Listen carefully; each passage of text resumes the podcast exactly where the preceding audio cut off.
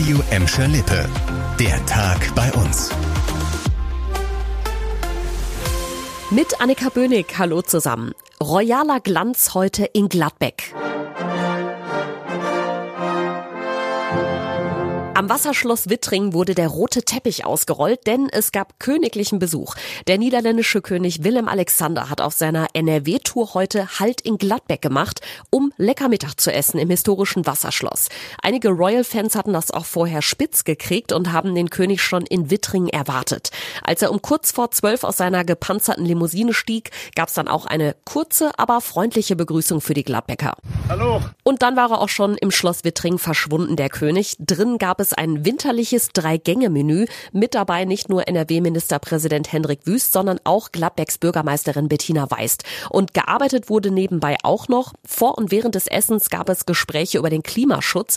Beim Besuch von König Willem Alexander hier bei uns in NRW geht es nämlich vor allem darum, wie die niederländische und die deutsche Wirtschaft zusammenarbeiten können, um zum Beispiel mit Hilfe von Wasserstoff grüner zu werden.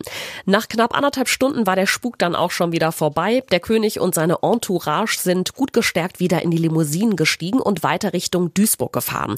Bei den Gladbecker Zaungästen hat der royale Besuch auf jeden Fall Eindruck hinterlassen. Schade allerdings, dass Königin Maxima nicht dabei war. Für seinen Besuch in Gladbeck musste der Konvoi mit dem niederländischen König auch über die Staustrecke bei uns, die B224. Seit Jahrzehnten ist ja geplant, die vielbefahrene Bundesstraße auszubauen und an die A52 anzuschließen. Jetzt nimmt das Ganze langsam Formen an. In der Lohnhalle Ahrenberg Fortsetzung in Bottrop konntet ihr euch heute das erste Mal die genauen Pläne für den Bottroper Abschnitt angucken.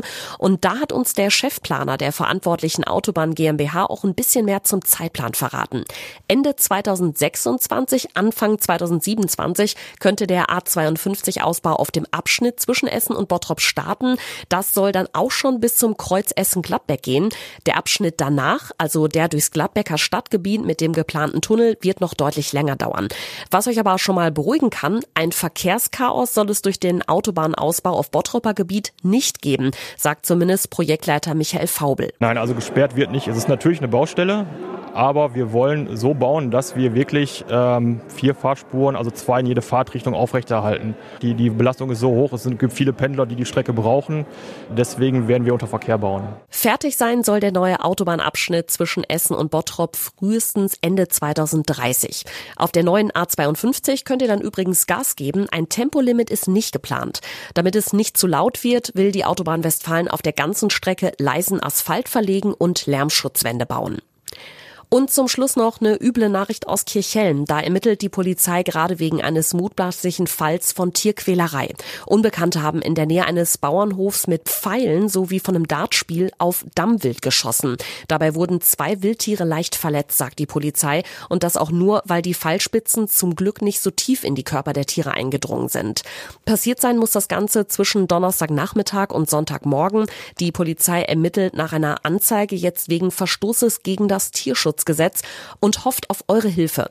Die Beamten suchen Zeugen, die irgendwas gesehen haben und Hinweise zu den mutmaßlichen Tierquälern geben können.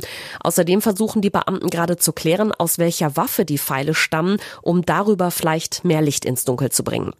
Das war der Tag bei uns im Radio und als Podcast. Aktuelle Nachrichten aus Gladbeck, Bottrop und Gelsenkirchen findet ihr jederzeit auf radio und in unserer App.